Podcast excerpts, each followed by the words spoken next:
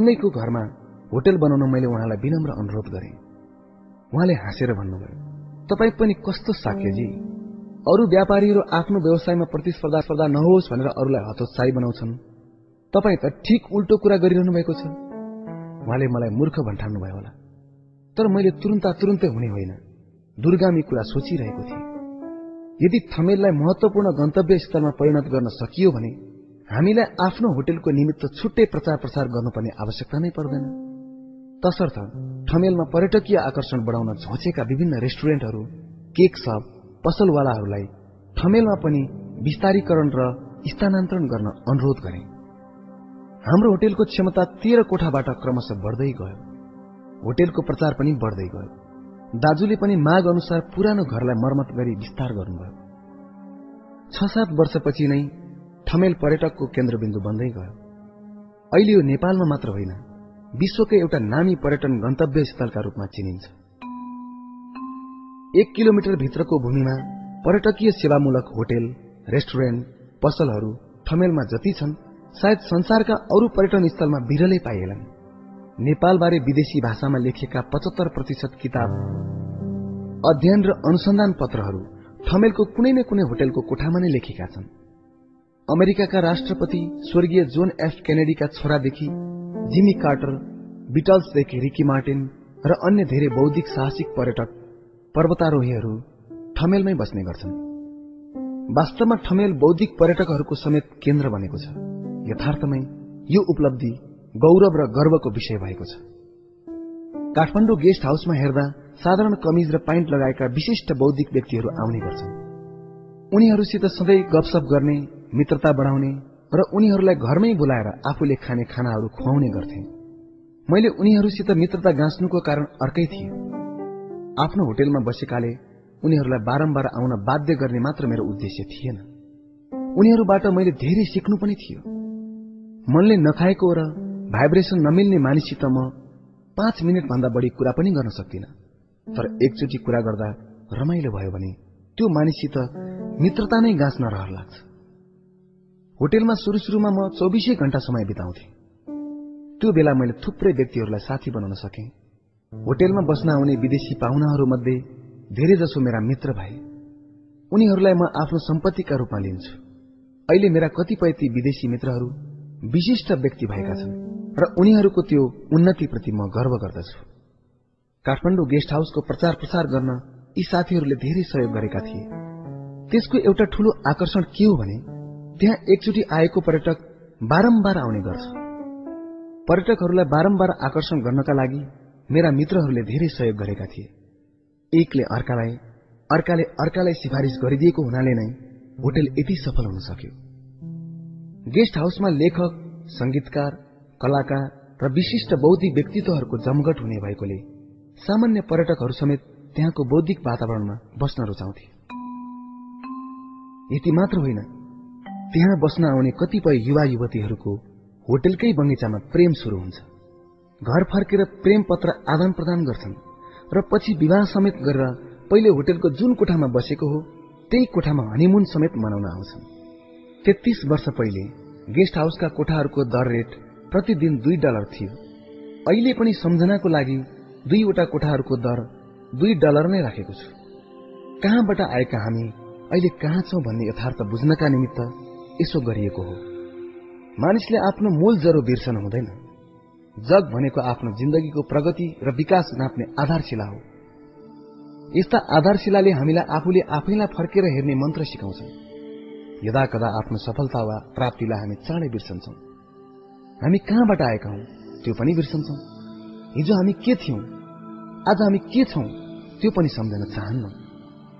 त्यस्तो नालीबेरी वा पहिलेको अवस्थाको सम्झना गर्दा विद्यमान सम्मान र प्रतिष्ठामा रास आउँछ भन्ने तुच्छ सोचाइ नै हामी सन्तुष्ट हुन नसक्ने एउटा प्रमुख कारण हो। आफ्नो विगतलाई इमान्दारी र जिम्मेवारीपूर्ण भई फर्केर हेर्न नजान्दा हामी आफूलाई सधैँ प्यासीको रूपमा छटपटाएको पाउँछौ। सधैँ प्यासी सधैँ असन्तुष्ट र सधैँ दुखी सुख र सन्तोष भनेको हुने होइन। लिने आत्मसात गर्ने र अनुभूति गर्ने विलक्षण विषयवस्तु हो भन्ने मलाई लाग्छ। हामीले काठमाडौँ गेस्ट हाउस शुरू गर्दा एउटा आफ्नै नियम बनाएका थियौं।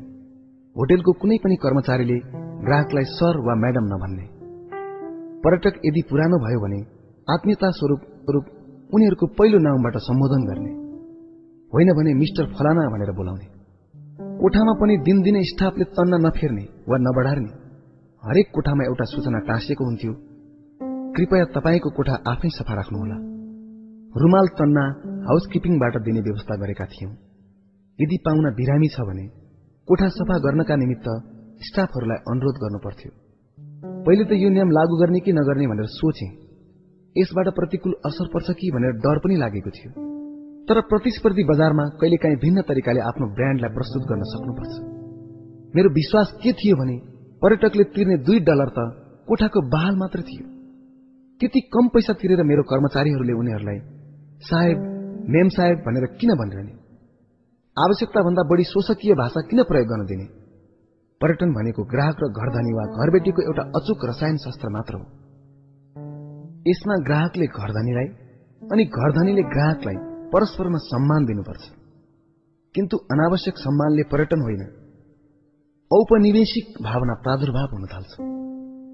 जब मेरा ग्राहकले मेरो होटेलका कर्मचारीलाई इज्जत दिन्छन् त्यो इज्जत मलाई दिए जस्तै हुन्छ। मेरा कर्मचारीलाई नोकर जस्तै व्यवहार गरे भने मलाई बेइज्जत गरेको आभास हुन्छ। मनोवैज्ञानिक दृष्टिकोणले जब कुनै पर्यटक एउटा अन्जान ठाउँमा जाँदा उसको नाउँबाट कसैले बोलाउँछ भने त्यहाँ आत्मीयता प्रकट हुन्छ। घरबाट टाढा भए पनि घरकै वातावरण पाउँछ उसले। पर्यटनको मूल सूत्र वास्तवमा यही हो। मैले व्यवस्थापनको कुरा जानेर यी कुराहरू लेखिराखेको होइन। वास्तवमा म न व्यापारी नै हुँ न त उद्यमी नै। मलाई एउटा शब्ददेखि असाध्यै घृणा लाग्छ। कसैले मलाई एसाउजी भनेको त म सहनै सक्थेँ कञ्चटै तातेर आउँछ। तर परिबन्धले मलाई होटेल उद्यमी बनाइदिएको छ। मैले होटेल चलाउँदा व्यवस्थापनको किताबी ज्ञान अनुकरण गरिन। सधैँ मेरो अन्तरात्माले जे भन्छ त्यही सुनेर चलाएको छु। सायद सफलताको मूल कारण पनि यही होला। मैले होटलमा आउने पर्यटकहरूसित कुरा गर्दा कहिले पनि पसलेर ग्राहकको नाफा नोक्सानमा आधारित व्यवहार गरिन। कहिलेकाहीँ भने मुख हेर्दैमा दिक्क लाग्ने पर्यटकहरूसित म पुरै गर्दिनथे हँसिलो मुहार रमाइलो स्वभाव भएका व्यक्तिहरूलाई मात्र साथी बनाउँथे। त्यसैले त मलाई लाग्छ म व्यापारी नै होइन। व्यापारीको परिभाषा अनुसार जस्तो सुकै ग्राहकलाई पनि मान सम्मान गर्नै पर्ने र उनीहरूले नचाहिँदो कुरा गरे भने पनि त्यसमा आपत्ति नजनाउने त्यो त मेरो लागि साँच्चै नै मुस्किल काम थियो। उनीहरूसित छलफल गर्दा गर्दै यदा कदा वाद विवाद पनि हुन्थ्यो। वाद विवादको सन्दर्भ आएपछि पर्यटकहरू जतिसुकै धनाड्य भए पनि म उनीहरूसित दबेर बस्न सक्दिनथे मेरो यही स्वभावले कतिपटक मेरा ग्राहकहरू होटल छोडेर बाहिर समेत गएका छन्। तर जब कुनै व्यक्ति मलाई औधी मनपर्छ त्यस्तालाई परिवारका सदस्य सरह व्यवहार गर्थे। छलफल गर्ने क्रममा कहिले म उनीहरूबाट प्रभावित हुन्थे भने कहिले उनीहरू मबाट। कसै कसैले मलाई सोध्छन् के तपाईँले ठमेल यति विकसित होला भनेर सोच्नु भएको थियो? मैले अवश्य सोचेको थिएँ। एक दिन अवश्य पनि ठमेल एउटा पर्यटकीय केन्द्रबिन्दु बन्छ। तर यो झुटो कुरा हुनेछ। यदि हामीले नेपालको पर्यटन विकास गर्नका निम्ति काठमाडौँ गेस्ट हाउस खोलेका हौ भन्यो भने हामीले हाम्रो पेट पाल्नकै निम्ति होटेल खोलेका हौ र पैसा कमाउनकै निम्ति खोलेका हौ। साँचो यही हो। तर यसो गर्दा गर्दै भगवानको कृपाले ठमेलको विकास सँगसँगै नेपालमा साहसिक पर्यटनको नयाँ अध्याय शुरू भएको छ भने यसको श्रेय हामीले मात्र पाउनु पर्ने कुनै आवश्यकता छैन। ठमेलको विकासमा सारा ठमेलवासीको देन छ।